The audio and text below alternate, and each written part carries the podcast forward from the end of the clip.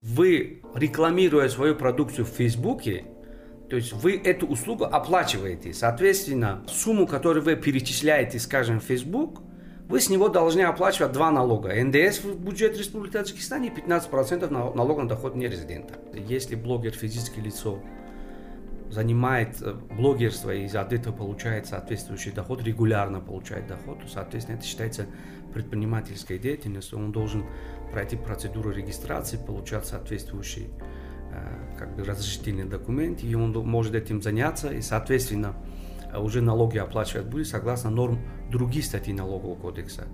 Безналичный расчет – это есть основной момент пополнения бюджета. Да, многие с этим не согласны, многие этого не хотят.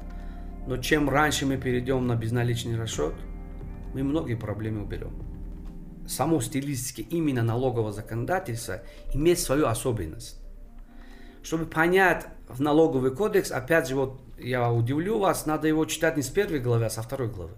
Привет, это «Бизнес-среда» от Академии трех медведей. Меня зовут Зипота Джипаева и мой бессменный соведущий Фархот Холматов. Это цикл специально для предпринимателей. Мы разбираем вопросы, с которыми вы можете столкнуться. Сегодня у нас в гостях управляющий партнер международной аудиторской компании РСМ Таджикистан Бахрулом Мулоев. Сегодня мы разбираем самую-самую актуальную тему – налоговое законодательство Таджикистана. Здравствуйте, Аки Бахрулон. Здравствуйте. Аки Бахрулов, вы как эксперт в области налогового законодательства, скорее всего, знаете все, что связано с налогом на Google – его приняли 1 января, и есть какое-то предположение, на какую сумму может рассчитывать бюджет Таджикистана? Прежде всего, я думаю, что когда была принята эта норма в налоговом кодексе, были как бы взяты примеры других стран, особенно наши соседи. К примеру, Республика Узбекистан получил от Google конкретно э, за первый квартал 2020 года 85 тысяч евро. После как бы поступила информация, что вслед за Google зарегистрировал и оплатил Facebook, Apple и Amazon. Россия, в принципе, ввел этот налог еще в 2017 году. Они получили за три года, это 17, 18, 19 год, больше миллиард долларов. Ну, миллиард э, и 0,3 э, долларов переводом на сегодняшний курс. Следующий сосед, который наш это принял, это Белоруссия, который 45 миллион белорусских рублей, это перевод на сегодняшний курс порядка 15 миллионов долларов они получили. Республика Казахстан именно из бывших стран Советского Союза считается самым реформатором, именно, налоговым реформатором и более благоприятное место э, как бы именно для ведения бизнеса и более благоприятные в, в области налогообложения. То есть как бы другими словами низкими налоговыми ставками и низкими налогами. И вот э, Республика Казахстан тоже был принят, это был принят в 2020 году. Вы сказали Все... Узбекистан. 85 тысяч за квартал. Много, мало? Ну, если считать именно, скажем, уровня ВВП Республики Узбекистан, это за один квартал, если мы умножим на год, умножаем его на 4, это где-то в районе, получается... 340 э, тысяч. 340 тысяч одной компании. Это, конечно, мало. А, ну, если какую критерию, например, скажем, наши налоговые органы взяли в пример, это уровень пользователей, скажем, интернета или, э, скажем, от уровня ВВП, все равно мое мнение, что это покажет время. Э, но хотел добавить, что депутат Российской Госдумы предложил отменить этот налог. Э, причина того, что он будет препятствовать развитию IT-технологий в Российской Федерации. То есть Фактически, если за три года они получили порядка 1 миллиард долларов, если его разделить на год, это получается по 330, ну, больше 330, 330 миллионов. Да? Для российского бюджета и уровень как бы ВВП, эта сумма как бы маленькая, да, но какую сумму ожидает наш бюджет от, скажем, налога на Google, все равно мое мнение, что пока точного прогноза нет.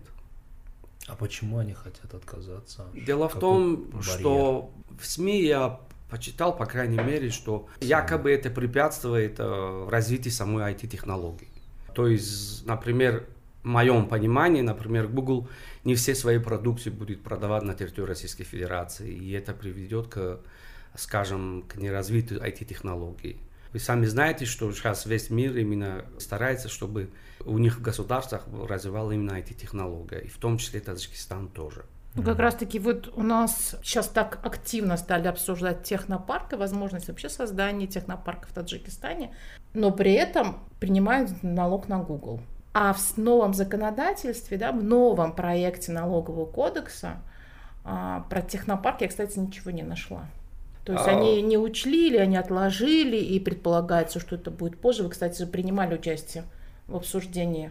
Да, в принципе, я вначале участвовал, но я хотел бы отметить, что я в данный момент не участвовал в разработке. Я вначале именно приглашен был как независимый специалист. Э, в связи с тем, что работа не позволяла, я не смог дальше участвовать дальше в разработке. Но вы же смотрели, да, этот новый проект, который они а, выкладывали для обсуждения? Честно на вам сайте скажу, Минфина?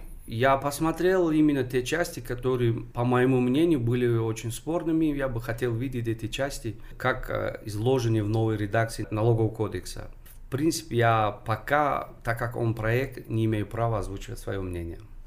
Я читала узбекских блогеров, которые писали о том, что когда там был введен налог на Google, он противоречил соглашениям о двойном налогообложении. В частности, вот то, что связано с Российской Федерацией, с российскими компаниями. В принципе, это опять же, повторюсь, это мое личное мое мнение – Особенно статья 176 и статья 177 налогового кодекса, это часть НДС, они практически охватывали, скажем, требования статьи, которые вновь было принято как налог на Google. Мое мнение, в том редакции, которая сейчас оно есть, оно не противоречит, но оно четко, ясно не указано. Я надеюсь, что в новом налоговом кодексе это как бы именно часть налог на Google более широко будет указан Раз, и э, как бы более понятным, как оплачивать его, кто оплачивает его.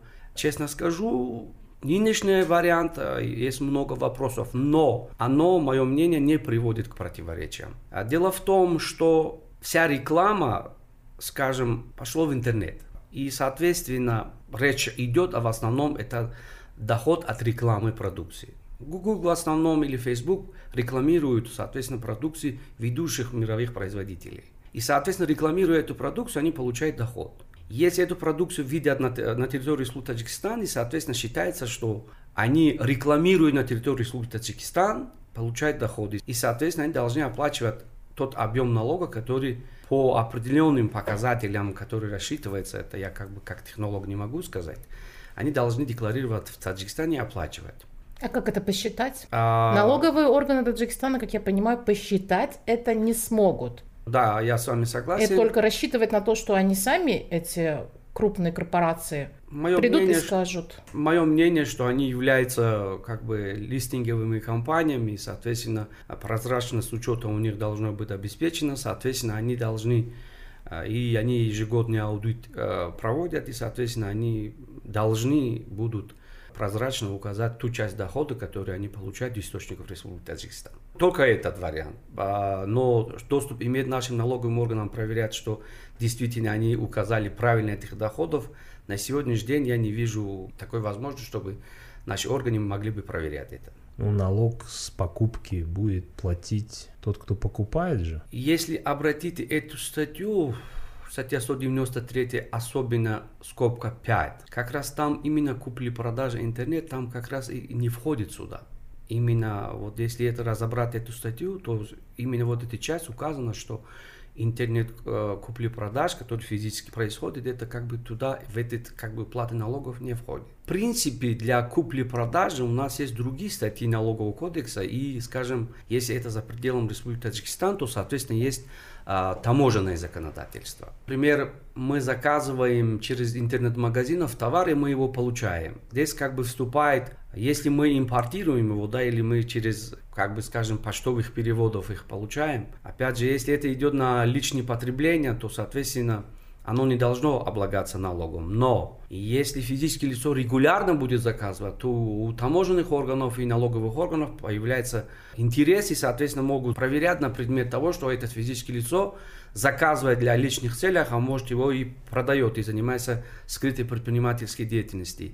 То есть такие варианты как бы развития событий возможно. Поэтому сказать, да, действительно вы правы, что при покупке товаров, естественно, а, налог оплачивается покупателям, где он продал этот товар, и это особенно указано в статье 128 Налогового кодекса Республики Таджикистан, что при импорте, если это касается импорта, то, соответственно, оно не облагается налогом на доход нерезидентов. Лицо, которое покупает, он, соответственно, за доход, полученный продавцом, он не оплачивает налог. Если компания или индивидуальный предприниматель воспользовались услугами того же Фейсбука, Гугла, они сами должны выплатить НДС.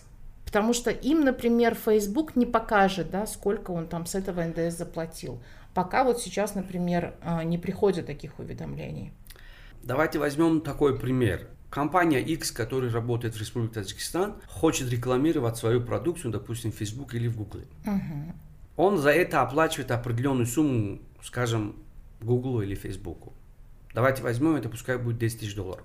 Этот, вот, скажем, эта оплата, он не попадает под эту статью, согла... вот статью 193. Эта оплата попадает под статью 176 и статью 177, особенно статья 177. То есть эта статья 177 пункт 5 говорит о том, что НДС оплачивается по месту нахождения покупателя услуг. То есть вы, рекламируя свою продукцию в Фейсбуке, то есть вы эту услугу оплачиваете. Соответственно, сумму, которую вы перечисляете, скажем, в Facebook, вы с него должны оплачивать два налога. НДС в бюджет Республики Таджикистан и 15% налога на доход нерезидента. Мое мнение, такие именно размещения рекламы, то есть наши резиденты, юридические лица, резиденты Республики Таджикистан, когда размещают рекламу, скажем, в Гугле или Фейсбуке, они не попадают под, э, скажем, э, влияние статьи 193, дробь 1 и дробь 2, дробь 3, дробь 4, 5. Но, но с другой стороны, смотрите, Facebook и Google вам не дает физическую счет-фактуру, да? Он дает электронный чек. Все, больше ничего. А в расход этот будет приниматься? Да, будет браться, при том, что если вы оплачиваете иностранную услугу, но при этом оплачиваете в бюджет Республики Таджикистан два налога. 18% НДС и 15% налог на доход нерезидента. А если я только НДС оплатил, то в расход это не берется? А, ну, в принципе, а, когда вы оплачиваете НДС согласно статье 177 и согласно статье 128 вы оплачиваете налог на доход нерезидента, вы обязаны оплачивать и НДС, и налог на доход нерезидента, если не существует международные договора об избежании двойного налогообложения касательно налога на прибыль. Но НДС это, да, вы правы, вы точно оплачиваете. То есть фактом для включения ваших расходов это является оплата НДС и налог на доход нерезидента. Я налог на доход нерезидента сказал по ставке 15, не со всех услуг. К примеру, скажем, если вы страхуете, скажем, услугу или товар за пределом другой страховой компании, то есть не находящей в Республике Таджикистан, и вы оплачиваете, скажем, сумму за страхование, то здесь сумма НДС вы должны оплачивать, и согласно статье 128, и сумма налог на, на доход нерезидента не 15%, а другая ставка, там 6%. То есть, а, соответственно, или услуга связь. Это сотовые компании, в принципе, знаете, и как, как на сегодняшний день так и делают. Э, они и НДС оплачивают, и услуга связи не 15%, насколько я помню, там 5 или 6%. Так. То есть не все 15%. Хотел, хотел сказать, что не все 15%. Подождите.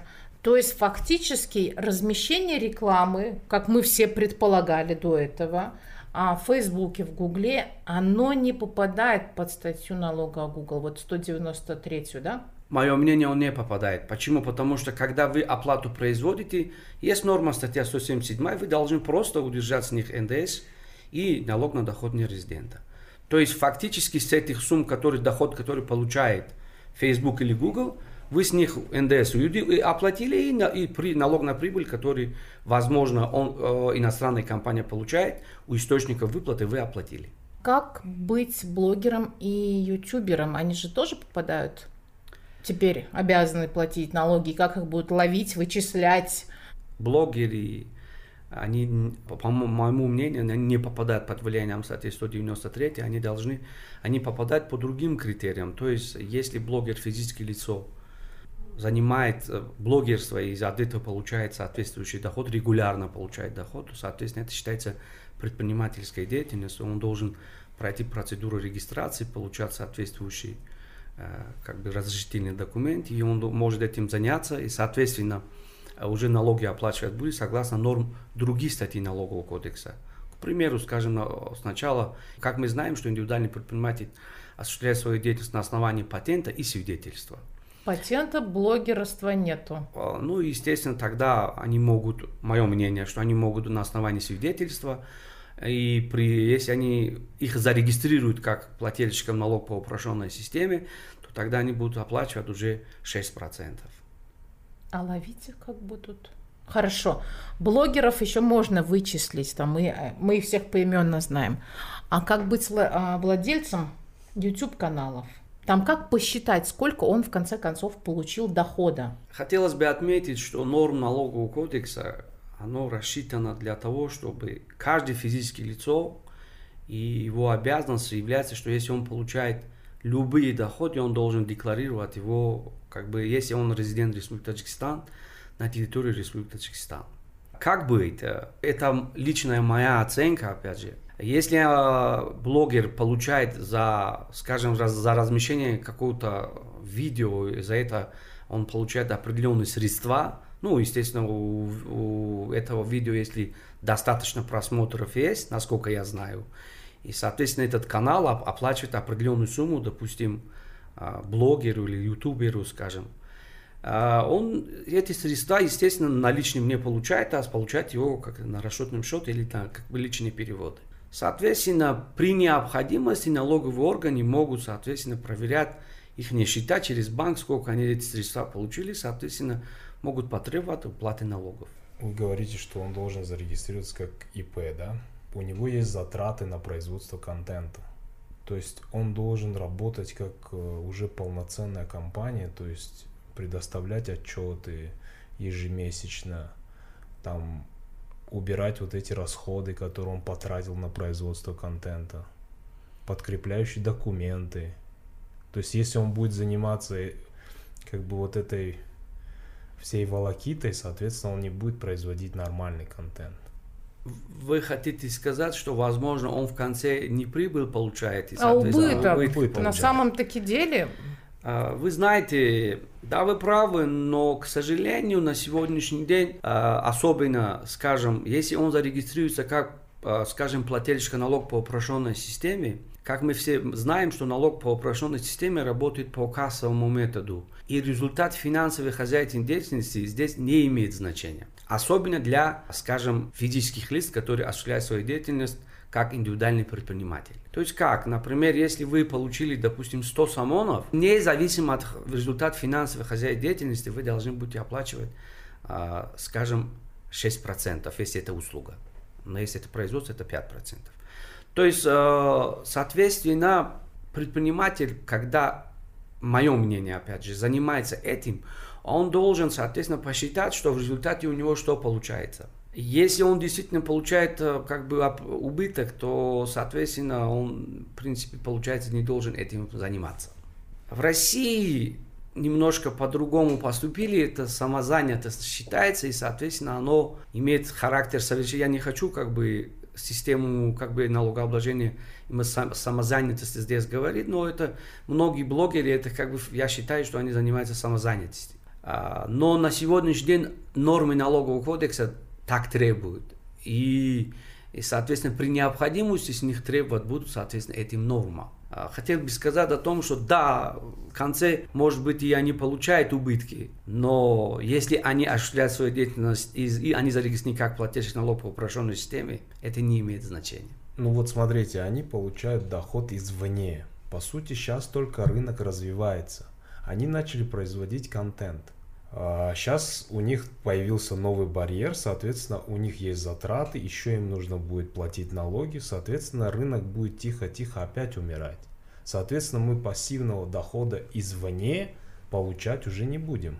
Вы знаете, э, для того, чтобы, может быть, у налоговых органов, как бы я такую оценку не могу дать, есть достаточно информации о том, что блогеры получают достаточную сумму доходов, чтобы на сегодняшний день уже облагать их налогом. Фактически, вот этот доход, который блогер получает, как и мигранты, да, например, семьи мигрантов, они же эти деньги тратят, покупая что-то, они везде выплачивают косвенный налог. Вот, то есть он фактически эти деньги, а, часть идет все равно на налоги. Мы тогда даже считали, что большая часть денег, да, вот от мигрантов, сколько пополняют бюджет именно за счет косвенного налога, который уже наложен на товары, покупаемыми этими семьями. То же самое с блогером. То есть он получил доход какой-то, он же эти деньги не, не держит в кармане где-то или где-то в банке, он их тратит и при этом оплачивает НДС. Если он не будет получать этих денег, он будет меньше тратить, и, соответственно, меньше будет НДС поступать от купленных товаров. Я с вами согласен, а, но я вам могу еще привести другой пример. А, обычно а, когда физическим лицам оплачиваются такие услуги, давайте возьмем обратную ситуацию. Вы наняли блогера, скажем, не в территории Республики Таджикистан. Пускай это будет Республика Узбекистан, или, скажем, Республика Казахстан, или пускай будет Россия. Вы оплачиваете определенную сумму за его услугу. Прорекламировал вашу продукцию на территории другой страны.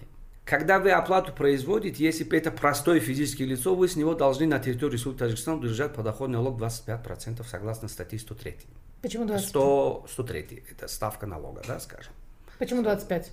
Ставка налога на доход не физическое лицо, а. не резидент. Ага, да. То есть э, вы должны с него удержать этот налог, а потом оплачивать.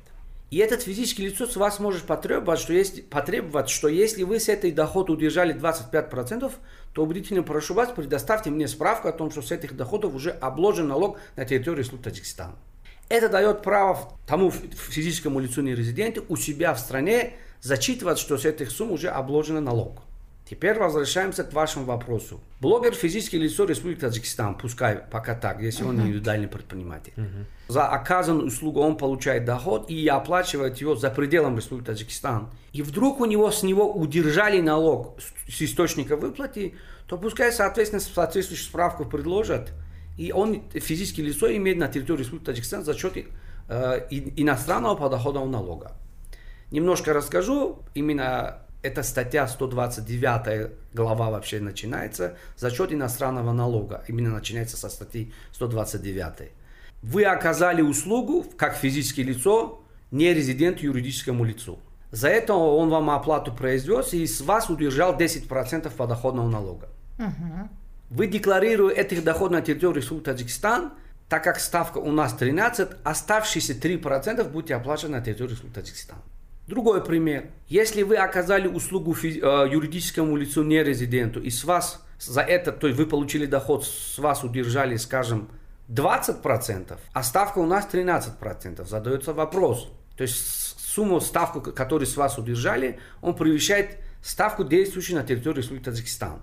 Куда То есть эти 7% никто вам не компенсирует и не возвращает, но вы больше налогов не оплачивать не будете на территории Республики Таджикистан так как, ну, как бы многим задают вопрос, а почему, если там больше оплачивал бюджет в Республике Таджикистан, как бы вас не комп... Эту часть, разницу, эту сумму не компенсирует, но то, что вы получили 20, то есть вас удержали 20%, это был ваш выбор, что э, доход получили у источника другой стране, и, соответственно, вас удержали 20%. Как мы понимаем, налог на Google был принят только ради того, чтобы пополнить бюджет то есть найти новые источники пополнения государственного бюджета. А может быть, можно было бы придумать что-то другое?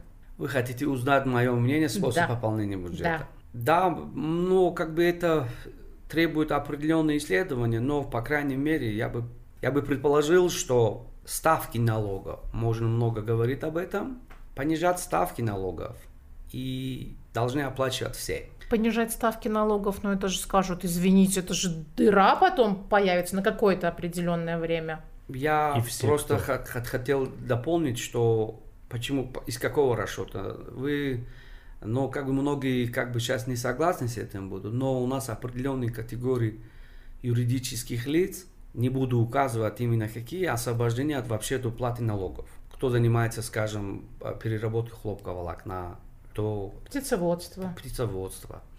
Мое мнение, я против этих освобождений. Почему? Многие скажут, что я ничего, может быть, не понимаю в этом. Так, я вам могу задать встречный вопрос. Например, налоговый кодекс на сегодняшний день таких предприятий освобождает на 5 лет.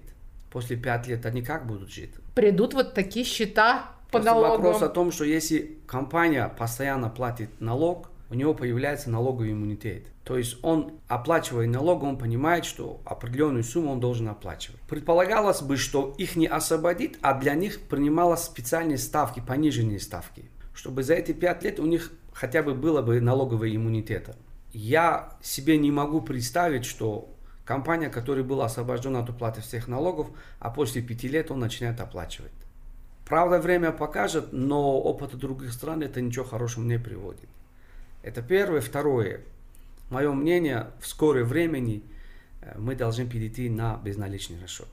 Мы найдем и оборот деньги, и, соответственно, и мы найдем и наш ВВП, это, опять же, наш взгляд. Безналичный расчет – это есть основной момент пополнения бюджета.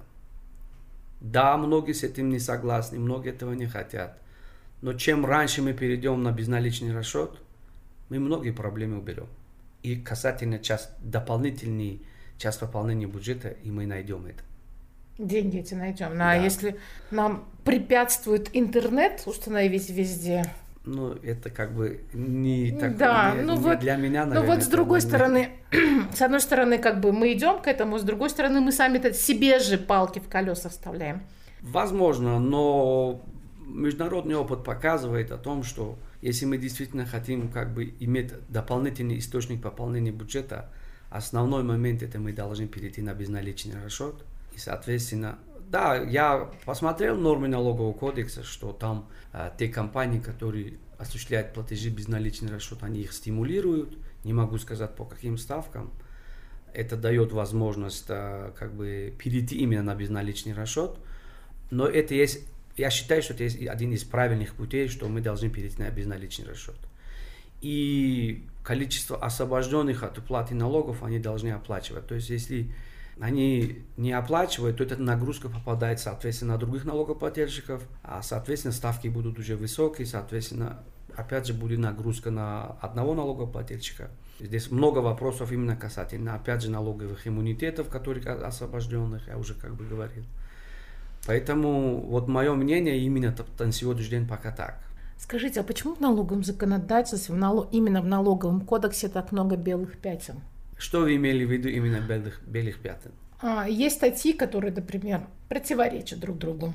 Либо их может толковать налоговый инспектор так, как он хочет. И я Или с вами так, соглашусь, выгоднее. почему? Потому что как бы и в прессе мы это слышим, но вопрос того, что иногда многие вопросы, которые говорят, есть противоречия, но если внимательно посмотреть, этих противоречий нету. Почему объясняю, что не все, к сожалению, понимают налоговый язык. А, не, а, а почему бы не сделать его проще, чтобы понимали все? А, сейчас попробую вам объяснить этот вопрос. Вы, можно противников этого, этого очень много, но, к сожалению, я бы мог сказать о том, что посмотрите другие, нормы, другие кодексы, они скажут, Таджикистан, но должно быть свое. Да, это тоже правильно, но само стилистически именно налогового законодательства имеет свою особенность. Чтобы понять в налоговый кодекс, опять же, вот я удивлю вас, надо его читать не с первой главы, а со второй главы. Сперва надо понимать определение терминов для этого кодекса, что они в этом кодексе как понимаются. Например, слово, как несколько раз повторял, слово резидентство или нерезидентство. Или, скажем, слово, опять же, проценты или дивиденды. Эти слова, допустим, в других норм налогового, то других нормативных правовых актов, они могут озвучить и иметь другой совершенно смысл. Но в налоговом законодательство, они имеют свое особое место, они имеют другое значение. Работа, это тоже касается, опять же, работы, это как бы пример. Работа по найму, саму поставка товаров или основные средства. То есть любые термины, которые используются в налоговом кодексе, имеют свое особое значение. Чтобы понимать саму норму налогового кодекса, надо это, как бы более всего. Как бы вы, наверное, знаете, что я больше свое время дальше как бы занимался тренингам, и я, около 16-17 лет, я именно читаю норм налогового законодательства. Мне задают вопрос, почему, когда мы читаем одну статью, ссылка идет на другую статью, мы открываем другую статью, мы забываем, что мы искали. К сожалению, большому сожалению, норм налогового законодательства имеет за язык. И ключ его, именно для того, чтобы его понять, надо сначала понять само определение терминов в налоговом законодательстве. Ответ на ваш вопрос э, могу сказать следующее. До этого изменений, которые были именно в статье втором и четвертом, если не изменять память, там указано, что если между двумя статьями налогового кодекса идет противоречие, раньше, кстати, этого не было, то если эти противоречия идет между двумя статьями налогового кодекса, тогда, как бы, если доходит дело до суда, то судебные органы должны принять решение в пользу налогоплательщика. Я сейчас, возможно, вас удивлю, а может и не удивлю. Суд еще пока не принял ни одного решения в пользу налогоплательщика. А у вас это соответствующая статистика? Ну, статистики нет, я просто обычно по тем громким делам, которые проходят, пока, пока так как у ну, меня, к сожалению, статистики нету, я нет. не могу сказать, да, что кто как бы выиграл или то есть налогоплательщик выиграл. Ну, я, по крайней мере, не встречалась с таким кейсом пока. А, давайте я скажу опять же свое мнение это есть это определенные циклы. У этого цикла есть свое начало и свой конец. Соответственно, если это какое-то уже как бы было бы начало, и вы считаете, что, допустим, никогда в пользу налогоплательщика не принималось решение, рано или поздно этот вопрос как бы свое найдет. Я, я думаю, что найдет свое решение. Акибахруло, большинство предпринимателей жалуются на то, что они не могут э, включать свои расходы на рекламу, да, то есть вот, интернет-рекламу, свои расходы. Что вы думаете по этому поводу?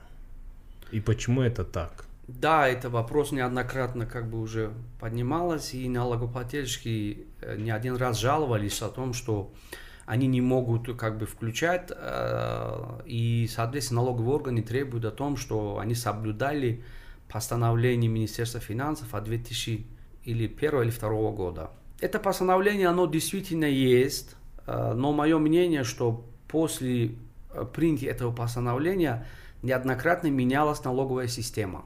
На сегодняшний день налоговый кодекс по иерархии нормативных правовых актов намного выше стоит, чем постановление Министерства финансов. И налоговый кодекс никаких ограничительных норм касательно расхода на рекламу не устанавливает. Кроме того, статья 2 налогового кодекса указывает о том, что кроме налогового кодекса, в какие нормативные правовые акты могут быть рассмотрены вопрос налога и налогообложения. Там, к сожалению, этого нормативного правового акта, скажем, постановлений Министерства финансов я не вижу. Поэтому мое мнение, никаких ограничительных мер вычетов по рекламе налоговый кодекс не устанавливает.